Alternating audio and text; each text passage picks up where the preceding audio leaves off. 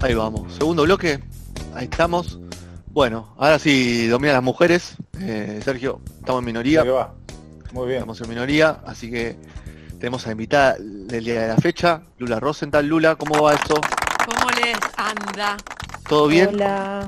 Todo bien acá, en, cuera, en cuarentenadísima. Muy bien. Y Cami, que se sumó. Ahí Cami. Ah, el regreso de Cami. Feliz cumple, Cami, que haya cumplido, como decíamos, 30 años. Cami, no lo cumpliste ayer. Sí, sí, sí. Gracias, gracias. Y Lula niña. también por hace poco. ¿Y Lula hace poquito también? El sábado tr- 30 también. Ahí va. Muy bien, ahí está, Lula. Vamos. Muy bien, Lula. La mejor, la mejor, década, ¿eh? la mejor década, Lula. Sí, Nosotros ya estamos yendo, dicen. Ya no estamos yendo, ya no estamos yendo igual nosotros de esa Nosotros década, pero alguien nos diga, alguien de 40 nos diga, chicos, van a entrar en la, en un torneo A la mejor. Como que la, la van dejando al que viene. claro.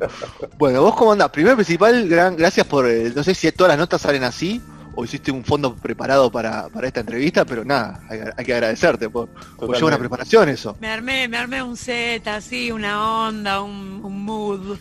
Así, no, no, Muy veo, bueno. veo, porque ahí las luces, todo, hay un laburo ahí de decoración y, y las guitarras ahí atrás. Y sí, ¿De cuando somos manija, somos manija en general. Muy bien. Bueno, ¿cómo andás vos? ¿Cómo vas llevando todo este periodo? Bueno, ¿Saliste, no saliste? ¿Respetaste rajatabla?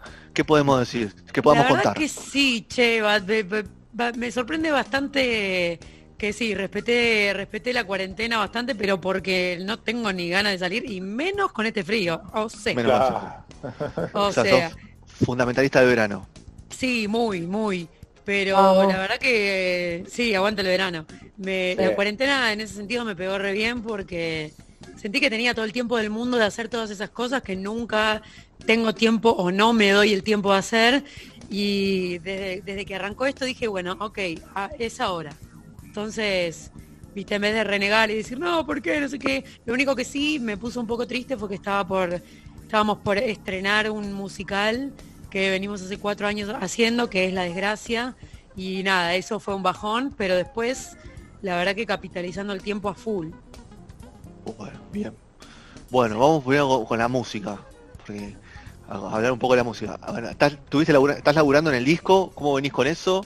Porque bueno, este single que escuchamos recién, que funciona de, de cortina a- de apertura para el programa Generación Perdida de Vorterix. Sí, Pero bueno, nació, na- nació la idea de ahí, pero vos no sabías que iba a terminar siendo la cortina, sino que vos lo, lo escribiste para vos. Sí, de hecho lo, lo escribí viendo una entrevista de, de- de los chicos a Louta un día. Terminé de ver la entrevista, estaba acostada, onda 3 de la mañana por morir. Y de repente me agarró como una cosa, ¿viste? Cuando te agarra que Ola de inspiración. pero recontra y fue tipo o escribo ahora o pierdo la vida. Arre. no tanto no. Pero pero viste cuando Por te le tipo- menos mal no porque si no no estaríamos acá. Eh, pero sí me agarró como una como una inspiración muy fuerte y empecé a escribir. Y a mí me pasa que cuando escribo me cuesta mucho salir de la rima. O sea soy- me, me- me- me nace naturalmente como escribir rimando me sale así. Y de repente le empecé a escribir a escribir a escribir a escribir y dije che esto tiene una cara de canción primero y después dije, che, esto tiene una cara de que estaría bueno que sea la cortina de musical de, de Generación Perdida y ahí se me empezó a, mm, armar como el, el estribo, que es como medio de- medio jingle, ¿viste? Sí, Como, te salió, te salió jinglera. No sé si, Sí. si, si ap- si apuntaste a eso, imagino que nació de, nació, una canción que nació de guitarra y, y eso te llevó a- al jingle ahí, fuera de que tenía que ser corta, porque si vos la pensás también como una, quizás una canción para un programa de radio, pues si bueno, tiene que ser corta, efectiva y, y tener Claro. un programa ahí. Es que yo me imaginaba tipo, generación perdida, generación perdida, generación, generación, pum, Cre- todo generación perdida. claro, Entonces, Toda Claro. hermosa la película, ya estaba armada. Sí, sí. Y bueno, después pasó un montón de tiempo porque procrastinar eh, pasó un montón, un montón de tiempo hasta que la produje con, con el productor que se llama Nicola Carrara. Este, y la produjimos, se la mandé a Santi Maratea y se la mandé a Ima Rodríguez, que también labura en el programa, y pasaron meses y yo dije, bueno, no le gustó una mierda, bueno, ya fue, saludos, hay que saber perder, y Sí. bueno, en algún momento la sacaré, bla, bla, bla. Pasaron meses, yo me fui a hacer temporada a Mar del Plata, no sé qué, terminó la temporada y un día eh, me llega el llamado de la producción de Generación Perdida diciéndome que se habían juntado entre todo el equipo, habían escuchado la canción, les re gustó, les gustó la letra, qué sé yo, y que querían que sea la cortina del programa y fue tipo ¡Arre! ¿Qué- qué- Onda, uy, mirá, no, no hubiera pensado que podía ser así, tirá. No, fue un sorpresiva, ¿viste? Ella. Sí, yo lo había dado por perdido total, dije, bueno, ya fue, no es por acá. Claro. Y, y sucedió. Eh, lo que sí sucedió que la versión es súper rockera, la, la de la canción original, pero el programa no es tan rockero, entonces me pidieron si podíamos armar una versión especial para la cortina del programa, que fue lo que primero terminó saliendo, o sea, primero salió la versión y después la canción original. Claro, que, que se nota, eh, eso eso te iba a decir también justamente hablando de la canción que, bueno, que también escuchamos un rato, eh, muy, muy power, tiene, tiene mucho, mucho rockero ahí. eh, también fue, fue parte de, ese nacer que, que tuviste cuando hiciste la canción, que iba a ir por ahí, eh, la música respecto también a la letra, cómo, cómo fue también de llevarla a un lugar bien poderoso. Es muy loco porque cuando la escribí es como que mientras la escribía me la imaginaba, imaginaba una melo, me imaginaba cositas y después me inspiré mucho en una canción de una banda que se llama OK Go, Sí, altos videos ellos, ¿eh? altos videos, pero sentime esta producción.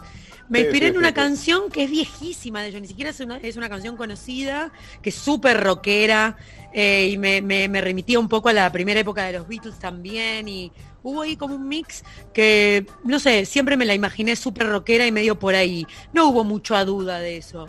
Pero después sí, para la versión de la radio, los chicos eh, y la producción y el técnico del programa nos mandaron refes eh, de cosas más traperas, más, más poperas, aunque hay- tiene algo de pop la generación Mm. perdida, es, es un poco popera, pero, pero nos fuimos a otro lugar totalmente diferente y la verdad que esa versión la armó en, bueno, rompe todo, la armó enteramente Nicola, eh, Nicola Carrara, el productor, la armó él solo, tipo ese minuto de cortina que se fue para un lado súper diferente, pero quedó súper piola también.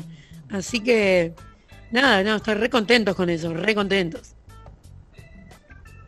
Uli, Cami, ¿alguna pregunta quieren hacer?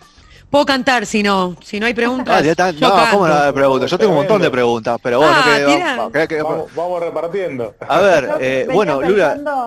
Perdón, en, el, en qué pasaba con la cuarentena, ¿no? Porque mm, venimos hablando en el programa, todos los programas, sobre los artistas en la cuarentena y la música y el streaming y eh, dar re- recitales en vivo. No sé qué te pasó vos con eso. Te vuelvo a repetir, a mí me agarró como en la cuarentena una cosa de, de decir, bueno, tengo un montón de tiempo ahora y este es el momento para hacer todas esas cosas que por lo general no hago porque siempre estoy al palo, porque siempre o ensayos o teatro o cosas. Em, sí, es, es re loco eso, ¿viste? Se extraña mucho el compartir, el salir, el tocar, el cantar, el, el, el- el público, el- esa experiencia, ¿viste? De, del vivo y todo lo que conlleva esa, esa experiencia, pero, pero más allá de extrañarlo, no lo, no lo lamento tanto porque realmente estoy tipo, no me puedo decir realmente que jamás me aburrí en esta cuarentena, ni me aburriré. Pasa excelente. Sí, me puse a estudiar producción, empecé a usar el Ableton y, em, y empecé a estudiar piano. Eh, como que, viste, me, me- me entretengo, me entretengo. Como soy hija única, Lo viste. capitalizaste. Sí, siempre me, nu- nunca me aburrí en la vida. Me, me pasa que siempre encuentro algo para hacer. Y Lula, todo Te este tema mucho- de... ge- Ah. Perdón, Sergio. Ah, y ahora se matan. Ah, eh, claro. No, de- decía recién mucho de eso de, de que lo que bueno que es común en, en la mayoría de, de los músicos, la, el extrañar el vivo y toda esa, esa cuestión donde, donde realmente está ese contacto musical con, con el otro. Eh, ¿Imaginás este un futuro eh, diferente? O sea, y, o sea, ¿te planteas que puede existir la posibilidad de que eso, o, o- o no que no suceda, pero que suceda muy diferente y que y, cada- y más distante? Eh, ¿Entra en tu cabeza esa posibilidad, digamos? ¿Cómo más distante? Claro, la cuestión de ver cómo son los shows en un futuro, si, si, si realmente se va a poder hacer como siempre, si va a haber un- una especie de, de escalonamiento hasta lograr de nuevo vivir lo que se vivía antes, eh, en, en tiempos de estos post pandemia tan distópicos, ¿no?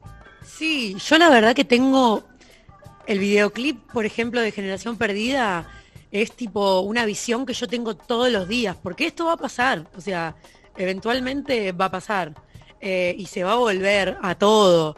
Eh, yo tengo esa visión y la tengo muy fuerte y yo creo que está buenísimo que la tengamos porque cuando esto se termine posta va a ser un fiestón, chicos. Creo que todos nos imaginamos ese momento donde vayamos a ese primer recital o a esa primera obra, que volvamos a estar ahí, va a ser como una emoción muy zarpada y cuando volvamos a, tener juntadas con amigos, que creo que eso lo extrañamos claramente todos un montón. Sí, obvio.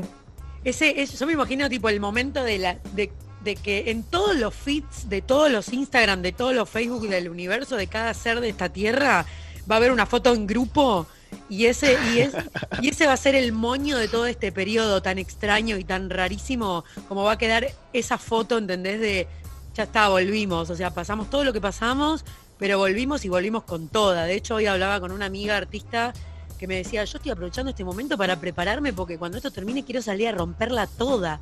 Y yo también, tipo, eh, va a pasar, va a pasar, no sé cuánto faltará. Y, es muy loco eso que decís también, porque por ejemplo, sé que los teatros ahora están remodelando la movida, como poniendo butacas a, cada dos, ¿viste? Es rarísimo eso, pero el arte es tan necesario que se va a encontrar la manera, sea como sea, aunque sea raro y aunque sea distinto, eh, se va a encontrar la manera porque es necesario, es necesario. ¿Faceta teatral cómo va eso en este en esta cuarentena? ¿Tu faceta musical va por el lado de estudiar piano, va por el lado de armar un disco, va por el lado de defender esta generación perdida que está empezando a rotar? ¿Tu faceta de, teatro? De, artista, de, actriz? Y la, la, verdad es que la venía alimentando un montón, montón, montón. La verdad que lo que más hice estos últimos años fue actuar, yo hago mucha comedia musical acá en Argentina, entonces ahí lo lindo es que puede fusionar las dos áreas, junto con el baile que le mandamos este beso. Em, pero, pero vine como actuando un montón, entonces eh, que se extraña, se extraña, no te voy a decir que no, la verdad que muero de ganas de volver a hacerlo, pero estoy toda la vida procrastiné muchísimo el hecho de hacer mi propia música y de valorar el hecho de generar algo propio, ¿viste? Porque en el teatro, por ejemplo, o yo que toda la vida canté muchos covers, siempre es un material de otro que vos recibís, una letra que escribió otro, o en las obras una, obra que escribió otro, una canción que escribió otro, una, una historia que creó otro, personajes ideados por alguien y demás. Esto es propio. Y hay una película muy linda, no sé si la vieron, que se llama Sing Street, bueno, por lo menos. Bueno, después si pueden verla, es, eh, es una película. ¿En qué, plataforma está Lula? ¿Te acordás? Creo que en, Netflix seguro que está. Sing Street. O sea, Sing Street. Nos falta Rodri acá, nos falta Rodri, capaz que no puede. El especialista. Bueno, nada, y eh, la temática de la película es muy bella, tiene una música preciosa, pero una de las cosas que toca tiene que ver con, eh, porque está buenísimo cantar covers y uno aprende un montón, pero ¿cuándo va a ser el día que te animes a hacer lo propio de una buena vez?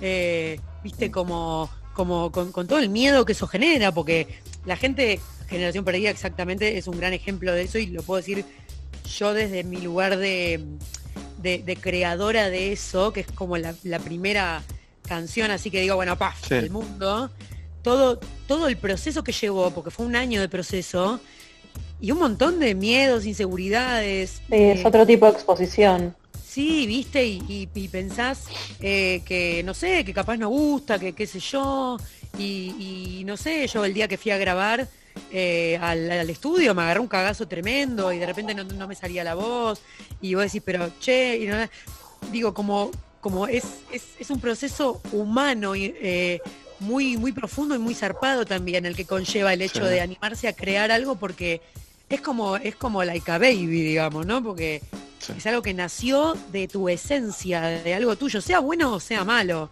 es algo súper tuyo. Entonces, te da una cosita porque es tan íntimo a la vez, por más que sea rock, es tan íntimo, viste que hay que atravesar un montón de cosas también, no es tipo, bueno, escribo una canción, bueno, capaz hay un montón de gente que le sale así y digo, wow, qué bueno.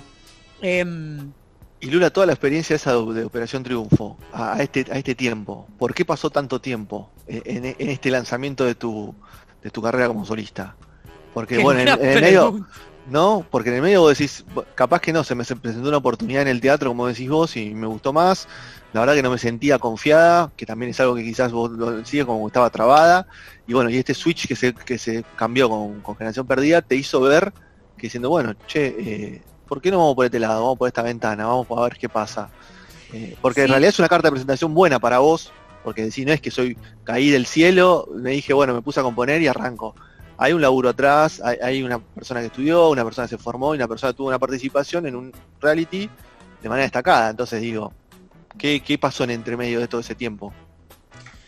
Qué buena pregunta, porque creo que la, la- la última experiencia así como más cercana con la música desde un lugar más creador, por decirlo de alguna manera, porque tampoco nosotras escribíamos las canciones en ese momento, ¿no? fue Operación Triunfo. Fue muy loco, pero qué sé yo, tuvo que ver con, con, con todo lo que fue viniendo también, ¿viste? Sí, yo siempre tuve como el teatro y la música, el teatro y la música, o sea, siem- cuando estaba en Operación Triunfo viviendo eso, moría por actuar, tipo, me desesperé, tipo, le mandé un mail a Yankelevich para decirle, por favor, déjame actuar en una obra, no ponen mi nombre, no salgo en ningún lado, pero quiero ir a actuar, por favor, porque extraño mucho.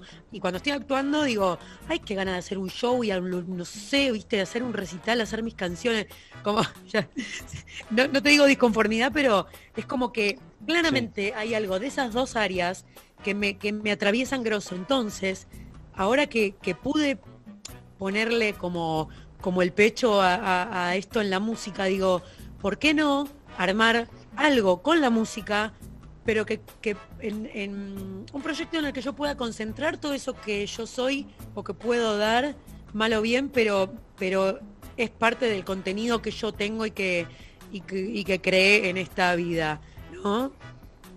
Porque me cuesta mucho separarlo, no lo puedo dividir, es como, no puedo cantar y no actuar, no puedo actuar y no cantar, es como, me cuesta un montón eso. Entonces dije, bueno, soy esto, vamos... vamos No, bueno, pero, pero, pero el, el vi- el- a ver, lo que, lo que va a ser musicalmente en los shows en vivo, cuando se puedan hacer y cuando vos creas que vos tengas que salir con- a defender este, esta propuesta, pueden también tener un- una performance tranquilamente que seguramente vos lo, lo vas a tener que llevar a cabo y no solamente me paro delante del micrófono, canto, tipo, no sé, cantante de, de blues y me, me voy a- y listo, y me voy a mi casa, no. O sea, No, es ahí que no creo me, lo- no, me, no me llena esa imagen, ¿viste? Por más que toque un poco la guitarra, un poco el piano, lo que sea, no me termina de llenar, necesito el show. ¿Viste? Porque eso viene también de mi familia y entiendo que lo tengo muy incorporado por ahí. Entonces, bueno, quizás eh, creo que de lo que venga, bueno, igual ahora también, hablando de Operación Triunfo, también Sí. les cuento que voy a entrar al Cantando 2020. bueno, eh, También va a ser una experiencia como que va a ser Ah. re zarpada también. Qué estamos muy hablando con una persona muy famosa, viejo. Claro. No, en que Liniers. En Liniers. Pero bueno, no, me enteré hace tipo tres días, me llamó Bueno, Miguel Ángel bien. Rodríguez, que va a estar ahí como un- uno de los, de, de los participantes y, nada, y me, me preguntó si yo quería ser su pareja y me parece que es un contexto re loco en el que los artistas de repente nos quedamos sin esto, sin los shows. No, pa- sin es una vi- es una vidriera, es una vidriera con todo lo que conlleva un canal Sí, de aire, un prime time. eh, aunque lo mi- aunque mire la mitad de la gente que miraba antes e- ese programa, me parece Lula para vos es una chance imperdible. O sea, Sí, creo que ah, llega en un momento. poeta a la luna ese, ese- esa. Ojalá, ojalá, la verdad que con Miguel encima nos llevamos re bien, nos cagamos de risa todo el tiempo, nos queremos divertir, ¿viste? Cuando el coach que nuestro, que es Pato Wittis, es eh, intimazo, amigo, tremendo artista también.